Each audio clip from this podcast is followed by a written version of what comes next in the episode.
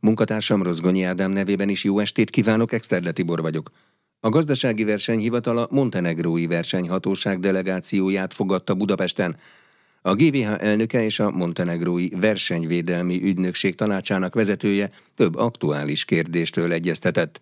A részletekről Rozgonyi Ádám kérdezte Horváth Bálintot, a gazdasági versenyhivatal szóvivőjét. Rigó Csaba Balázs a gazdasági versenyhivatal elnöke és Dragan Damjanovics, a Montenegrói versenyhatóság elnöke Budapesten egyeztetett. A szakmai megbeszélésen többek között szóba került a kétoldalú hatósági együttműködés lehetőségei, az összetett versenyügyek magyar részről történő szakértői támogatása, a hatósági eljárások digitalizációjával kapcsolatos tudásmegosztás, és egy fontos téma volt az inflációval szembeni küzdelem versenyhatósági eszköz eszközei, illetve a megbeszélésen szó esett a nyugat-balkáni ország uniós csatlakozásának versenyjogi jogharmonizációs vonatkozásairól is. Utóbbi kiemelt fontosságú területe Montenegrói versenyhatóság számára, hiszen annak hazánkba látogató elnöke vezeti a versennyel kapcsolatos csatlakozási tárgyalási fejezet kormányzati munkacsoportját Montenegróban. Ugye a nyugat-balkáni ország még 2008-ban nyújtotta be csatlakozási szándékát az Európai Unióhoz, és 2012. júniusában kezdődtek meg hivatalosan az EU és Montenegró közötti csatlakozási tárgyalások. Ennek a látogatásnak is alapvetően az volt a célja, hogy átadjuk a tapasztalatainkat, a gazdasági versenyhivatal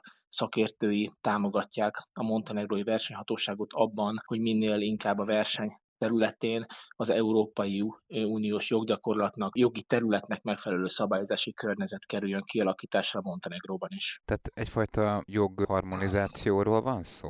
Nyilván ugye az egy nagy különbség, hogy a gazdasági versenyhivatal tekintve, hogy Magyarország az Európai Unió teljes jogú tagja, ezért mivel a versenyjogi szabályok azok Európai Uniós szintű előírások, a magyar versenyjogi előírások azok teljes mértékben harmonizáltak az Európai Uniós jogszabályokkal, tehát a magyar versenyhivatal versenyhivatal és a gazdasági versenyhivatal a magyar jog mellett az Európai Uniós jogot is alkalmazza a különböző eljárásai során. Ugye azzal, hogy Montenegró még nem tagja az Európai Uniónak, ez még, ez még Montenegróban nincs így, a gazdasági versenyhivatal viszont teljes mértékben támogatja a nyugat-balkáni országot ebben a fajta felzárkózásban azért, hogy közelítse Montenegrónak a jogi környezetét is az Európai Unió elvárásaihoz, hiszen Magyarországnak is az az érdeke, hogy a nyugat-balkáni országok mielőbb csatlakozzanak az Európai Unióhoz, és a gazdasági versenyhivatal minden szakmai segítséget megad a montenegrói kollégáknak ahhoz, hogy a lehető leggyorsabban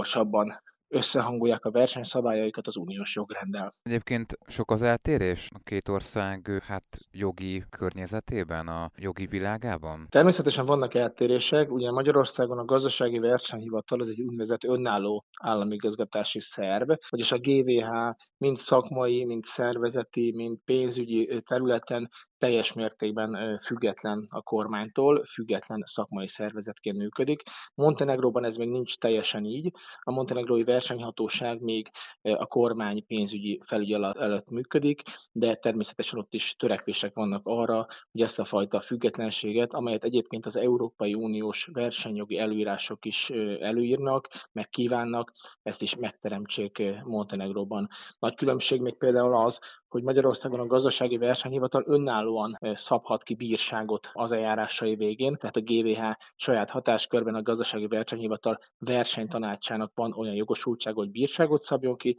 Montenegróban a versenyhatóságnak nincs ilyen lehetősége, hanem amennyiben bírságolás lenne a vége egy eljárásnak Montenegróban, akkor egy bíróság útján kell ezt elérnie az ottani versenyhatóságnak, tehát önállóan nincs ma még bírságolási lehetősége. Ez egyéb egyébként jelent, tehát egyfajta hátrányt jelent, vagy elérendő célt, hogy legyen ilyen jogköre? Hát az Európai Unióban és Európában is különböző típusú versenyhatóságok működnek. Ugye a Magyar Gazdasági Versenyhivatal olyan szempontból egy különleges szervezet, összesen kilenc ilyen van az egész Európai Unióban, hogy van versenyjogi területe, tehát versenyhatóságként működik, és van egy fogyasztóvédelmi területe is, tehát a Gazdasági Versenyhivatal fogyasztóvédelmi ügyekben is eljár, a fogyasztó fogyasztókat is szolgálja ilyen tekintetben. Montenegróban a versenyhatóságnak nincs ilyen fogyasztóvédelmi területe, csak versenyhatósági ügyekkel foglalkozik, illetve különböző állami támogatások szabályosságát értékeli. Az Európai Uniónak alapvetően nincs egységes szabályrendszer arra vonatkozóan, hogy milyen jogkörei, milyen feladatai kell legyenek egy versenyhivatalnak, ugyanakkor a versenyjogi szabályozás tekintetében nagyon komoly előírások vannak, tehát a versenyjogi szabályoknak, minden államnak, a versenyjogi környezetének harmonizálnia kell a vonatkozó Európai Uniós joggyakorlattal, és Montenegróban is most az a cél, hogy a helyi montenegrói törvényeket, montenegrói szabályozásokat összhangba hozzák az Európai Uniós versenyre vonatkozó szabályozásokkal. Horváth Bálintot a gazdasági versenyhivatal szóvivőjét hallották. Paragrafus. Minden, ami jog. A gyermek és fiatalkorúakat védő reklámszabályokat ellenőrzi a Fogyasztóvédelmi Hatóság. A vizsgálat márciustól szeptemberig tart. Rozgonyi Ádám kérdezte a részletekről Kupecki Nóra alkotmányjogi jogalkotásért és fogyasztóvédelemért felelős helyettes államtitkárt. A reklámok olyan eladás ösztönző eszközök meg is határozhatják a fogyasztók ügyleti döntéseit. A kiszolgáltatott korcsoportok esetében pedig különösen fontos, hogy csak a jogszabályoknak megfelelő reklámokkal találkozzanak a mindennapokban. A gyermek és fiatalkorúak egészséges testi, lelki, szellemi és erkölcsi fejlődés megélhetésének védelme közös társadalmi felelősségünk. Éppen ezért elengedhetetlen, hogy a gyermekeket erősen és károsan befolyásoló reklámokat kiszűrjük. De hogyan is néz neki ez az ellenőrzés egyébként a gyakorlatban? A gyakorlatban ez úgy néz ki, hogy a, ezt a témavizsgálatot ugye még decemberben ö, meghirdettük, hogy 2023 az a gyermekvédelem éve lesz a fogyasztóvédelemben. Ugye ez megegyezik a fogyasztóvédelmi politikáról szóló kormányhatározatban foglalt gyermekvédelmi célkitűzésekkel. Ez a témavizsgálat, ami a gyermek és fiatalkorúakat védő reklámszabályok megtartásának az ellenőrzéséről szól, 2023. március 6 és szeptember 4-e között kerül sor. Ebben részt vesz valamennyi vármegyei kormányhivatal és természetesen a fővárosi kormányhivatal is. Tipikusan a kollégák áttekintik a szabadtéri reklámhordozókat, kirakatokat, újságokat, magazinokat, szórólapokat, rádió és televízióadásokat, illetve internetes tartalmakat, és ugye azt nézik meg, hogy ezekben a reklámhordozókon keresztül olyan reklámok közvetítődnek, amelyek a gyermekvédelmi szabályoknak megfelelőek. Mondok példákat, hogy mik azok a reklám tilalmak és korlátozások, amiket különösen vizsgálnak vizsgálnak ilyen esetben a kormányhivatali kollégák. Ilyen például, hogy a gyermek és fiatalkorúak fejlődését károsító reklámok azok tiltottak. Például, hogy a szülőkkel való őszintességet, tiszteletet lekicsinlően ábrázoló a reklám. Vagy például túlzottan erőszakos, fejlődésüket kedvezőtlen befolyásoló a reklám, ami kifejezetten ugye gyermekeknek szól, vagy olyan sávban kerül leadásra, ami gyermekek, amit a gyermekek is megtekinthetnek vagy például nevelési oktatási intézményben elhelyezett tiltott reklám, így például tiltott az iskolában elhelyezni édesség reklámot. Vagy például az alkoholtartalmú italok reklámja is számtalan módon előfordulhat, amik szintén tiltottak akár a köznevelési intézményekben, illetve egészségügyi intézményekben is.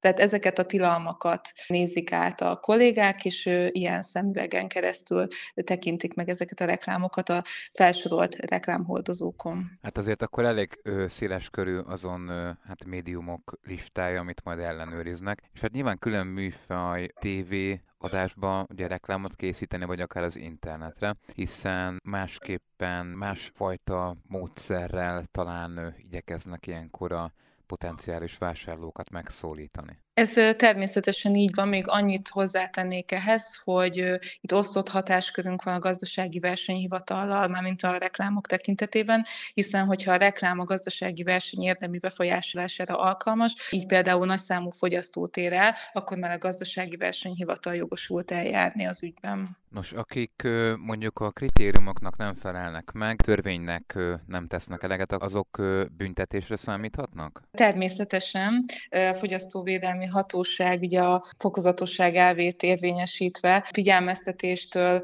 bírsági kiszabásáig terjedően szabhatnak ki szankciókat a jogsértő vállalkozásokkal szemben. Ezek milyen volumenű, milyen erősségű szankciók egyébként? Milyen, mire lehet számítani? Attól függ, hogy kis és középvállalkozásról beszélünk, vagy nagyobb vállalatról van szó, de itt is irányadó az 500 ezer forinttól, akár 2 milliárd forintig terjedő bírság is, de ez természetesen az adott ügy egyedi körülményeit megvizsgálva szabja ki a fogyasztóvédelmi hatóság. És természetesen, hogyha nagy számú fogyasztót elérő gazdasági versenybefolyásoló reklámról beszélünk, akkor pedig a gazdasági versenyhivatal jogosult eljárni, illetve szankciót kiszabni. Még arról is beszéljünk, akkor tehát ez nyilván egy periódusra vonatkozik, ez az ellenőrzési időszak. Utána lesz-e hasonló? Természetesen, tehát hogyha ez a Fogyasztóvédelmi Hatóság éves vizsgálati programja, az a prioritásokat képezi le a Fogyasztóvédelmi Hatóság tevékenységét illetően.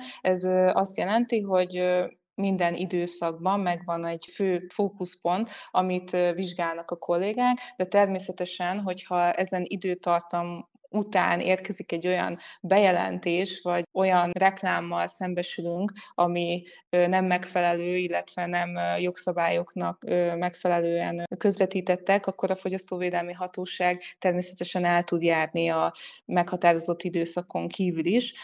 Ez csak annyit jelent, hogy ebben az időszakban fokozottan ellenőrzünk. A reklámfogyasztó is tehet észlelést, bejelentést, hogy, hogy olyan tartalommal találkozott? Természetesen. Kupecki Nóra alkotmányi jogi jogalkotásért és fogyasztóvédelemért felelős helyettes államtitkárt hallották. Az Inforádió jogi magazinját hallják. Jó estét kívánok, Exterde Tibor vagyok.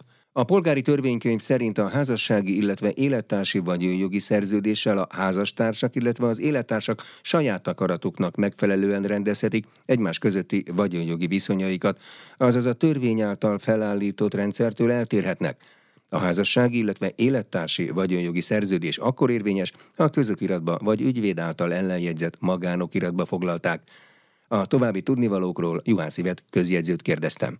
A következő néhány percben a házassági vagyonjogi szerződésről beszélgetünk, onnan volna célszerű elindulni, hogy mi a házastársak vagyonjogi helyzete, még mielőtt házassági vagyonjogi szerződést kötnének. Hogy lehet ezt leírni? A házastársak között a házasságkötés időpontjától kezdődően törvényes vagyonjogi rendszer áll fenn, házassági vagyonközösség keletkezik, ami azt jelenti, hogy a házassági életközösség időtartama alatt szerzett vagyontárgyak, akár egyik, akár másik szerzi ezeket a vagyontárgyakat, közös vagyonba fognak kerülni kivéve ez alól például, hogyha az egyik házastárs örököl valamit, vagy ajándékba kap valamit, vagy akár személyes jellegű vagyontárgyak. Tehát akár együttesen, akár külön-külön szerzik a felek, a házassági életközösség fennállásának időtartama alatt a vagyontárgyakat, az a házastársak osztatlan közös tulajdonát fogja képezni. Mennyire kell szigorúan nézni a szerzés időpillanatát? Vannak olyan szerződések, amikor ö, már elkezdtem tárgyalni mondjuk egy jármű, vagy egy csónak, vagy egy ház megvásárlásáról, meg is egyeztünk, de az utolsó vételár részlet mondjuk a a házasság megkötése után ment át, de az összes többi az előtte ment át. Az most akkor a közös vagyonunkba fog tartozni, vagy a külön vagyonba. Mert úgy vesszük, hogy a nagy részét már kifizettem még mielőtt a boldogító igent az anyakönyvvezető előtt kimondtuk volna. Mennyire szigorú az időpont? Igen, sokan ö, tévesen tudják, hogy nem csak a házasságkötés időpillanata számít, házasságkötésnek a pillanata számít, hanem már házasságkötés előtt is élhetnek a felek házasság, ö, életközösségben. Tehát hogy tulajdonképpen az életközösséginek a kezdete számít, hogy mikortól élnek együtt. Uh-huh. Amikor érzelmi meg gazdasági közösségben. Az érzelmi gazdasági közösség, ez egy jogi fogalom? Ezt az érzelem az nehéz megmondani a gazdasági közösséget. Hát azt mi dönti el, hogy ki csinál szódát, vagy hogy kiveszi meg a hozzávaló patront, vagy hogy együtt lakunk-e? Hogy kell elképzelni? Ez egy ténybeli kérdés, hogy, hogy a házastársak, illetve a házasság előtt a házasulandók, azok közösen, életközösségben élnek. Tehát ténykérdés, hogy érzelmi, gazdasági közösségben egy helyen adott lakóhelyen laknak ez egy ténykérdés. Mhm. Ellenbizonyításnak van helye, tehát mondhatjuk azt, hogy mi ugyan érzelmi közösségben éltünk, de arra szigorúan vigyáztunk, hogy egyik ebédet ő fizeti, a másikat meg én fizetem, mert mi ilyenek vagyunk, és így élünk, és akkor az nem gazdasági közösség? A házasulandók is már megegyezhetnek abban, hogy külön vagyonként kezelik -e ezt, vagy sem. Már előtte is, a házasságkötés időpillanata előtt is megegyezhetnek akár egy élettársi vagyonjogi szerződésben, mert hogy a, nem csak a házastársak, illetve a házasulandók köthetnek házassági vagyonjogi szerződést, hanem már az életközösség élettársi viszonyban is köthetnek az élettársak élettársi vagyonjogi szerződést. És abban már le tudják fektetni azt, hogy kinek a vagyoni viszonyaikat Hm? Mi a lényege a házastársi vagyonjogi szerződésnek? Ez mennyire komoly szerződés? Egyáltalán ez a címe, hogy házastársi vagyonjogi szerződés, vagy megállapodás? Nem, házassági vagyonjogi szerződésről beszélünk. Ez egy olyan szerződés a házasulandók, tehát a házasulók vagy a házastársak között, amit a jövőre nézve az életközösségük időtartamára, házassági életközösségük időtartamára kötnek, és ezzel gyakorlatilag kizárják a, kizárhatják a házassági vagyonközösséget, hogy minden közös vagyonba kerüljön, rendezhetik vagyoni viszonyaikat. És nagyon fontos, hogy ez a házassági vagyonjogi szerződés egyáltalán nem a bizalmatlanság jele, hanem sokkal inkább a racionalitásról szól, sokkal inkább a házastársaknak a biztonságáról szól. Mert adódhatnak olyan életkörülmények, ami indokolhatja azt, hogy egy házassági vagyonjogi szerződés legyen a felek között. A házassági vagyonjogi szerződésnek kell tartalmaznia egy kiinduló állapotot? Nekem van három ingem, feleségemnek meg van négy ingatlana, meg három hajója a Balatonon. Ezt bele kell írni? Vagy mindenki tiszta lappal indul?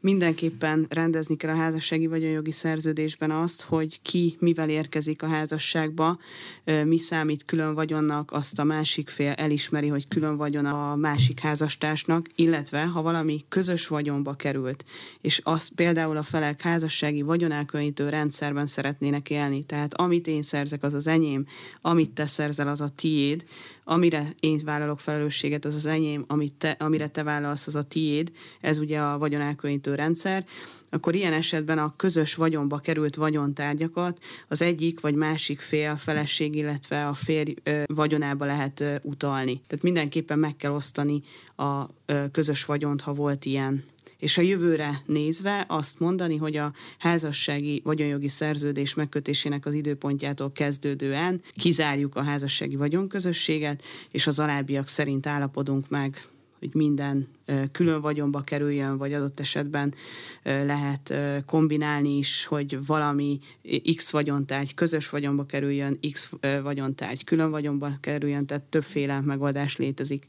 Mhm. Amikor a kiinduló vagyont felleltározzák egy házassági vagyonjogi szerződésbe, abba a kötelezettségek is beletartoznak? Így van, tehát nem csak bevételekről van szó, a házassági vagyonjogi szerződéssel nem csak a bevételek, hanem a, az adósságok, a tartozások is rendezhetők.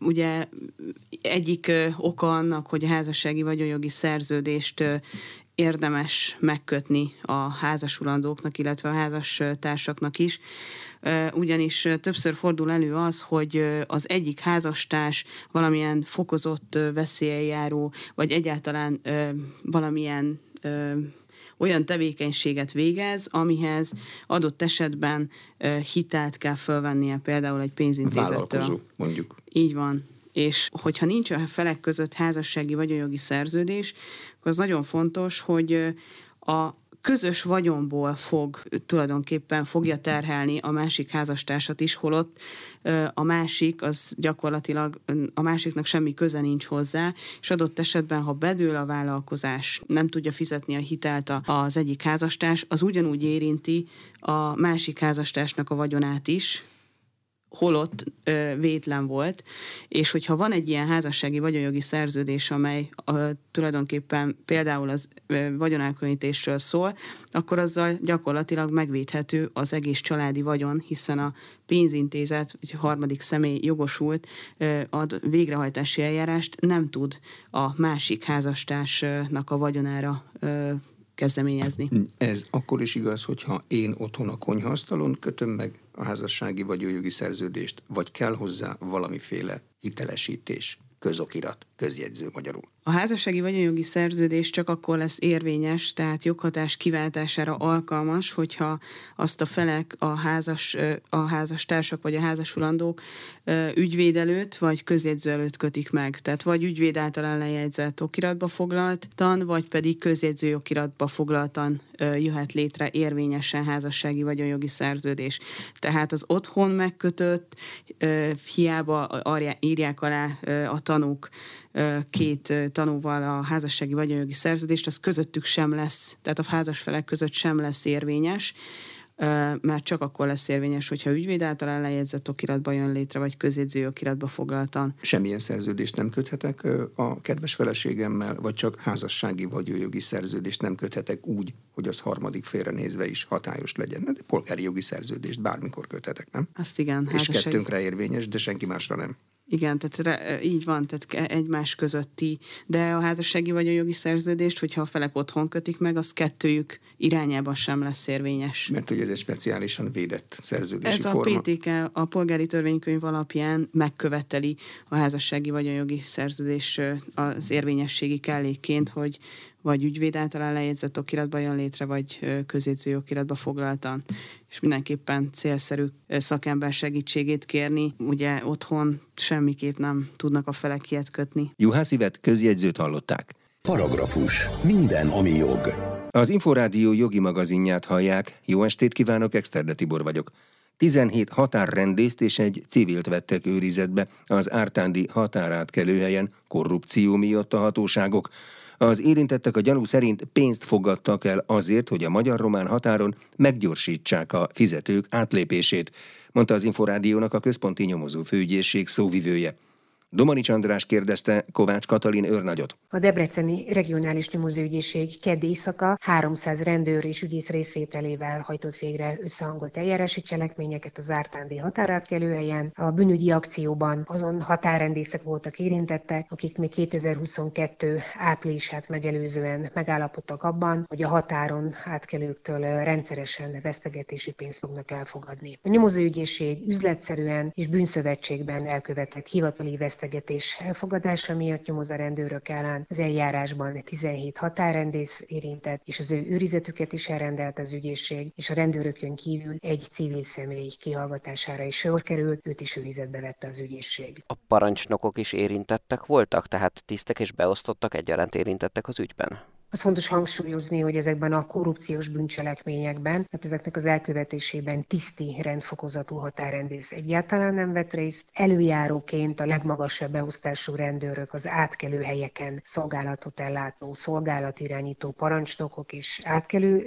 ügyeletesek voltak. Összesen négy ilyen személyről van szó, de hangsúlyozom, hogy ők sem tiszti rendfokozattal rendelkeznek. Azok az előjárók, akik a szolgálat vezényléssel segítették a határrendészeknek a bűnelkövetését, ők közvetlenül nem vettek részt a korrupciós pénzek átvételében, ők azzal segítették a bűncselekmények elkövetését, hogy olyan sávokra osztották be a szolgálatvezénylés során a rendőröket, amikről köztudott volt, hogy vesztegetés szempontjából jól jövedelmeznek, és szemet huntak a korrupciós bűncselekmények elkövetése felett. Nem jelentették ezt tovább, és ezért cserébe ők is részesültek a vesztegetési pénzből. Alapvetően miért volt idézőjelbe véve szükség a vesztegetés vezetésre. Mi volt az, amit át akartak vagy áthoztak a határon ennek köszönhetően? Ebben az esetben nem volt szó arról, hogy bármilyen kötelességszegésre lett volna szükség a határrendészek részéről. Gyakorlatilag a gördülékenyebb, gyorsabb áthaladás érdekében a, a határon átkelők maguk adták ezt a pénzt. Tehát nem arról volt szó, hogy elkérték a rendőrök ezt a pénzt, hanem gyakorlatilag elfogadták azt a baksisnak, általuk baksisnak tekintett összeget, amit önként adtak, illetve nyilván olyan helyzetet teremtettek a rendőrök, hogy az átkelők ezt a pénzt átadják, de nem azért cserébe megjegyzem, hogy bármi bármilyen kötelességüket ők megszegjék, hanem egyszerűen csak a gyorsabb ügymenet érdekében adták ezeket a pénzeket. A hivatali vesztegetés elfogadásának büntette, ami a határrendészek terére róható egy évtől öt évig terjedő szabadságvesztésre büntetendő cselekmény, de ebben az esetben, mivel ők egy szervezet keretek között egymással megállapodva követték el ezeket a cselekményeket, ezért bűnszövetségben elkövetettnek minősül a cselekményük, illetve rendszeresen haszonszerzés céljából vettek részt ezekben az elkövetésekben, tehát üzletszerűnek is minősül, ezért erre tekintettel két évtől nyolc évig terjedő szabadságvesztésre roható bűncselekmény oltó az ő terükkel.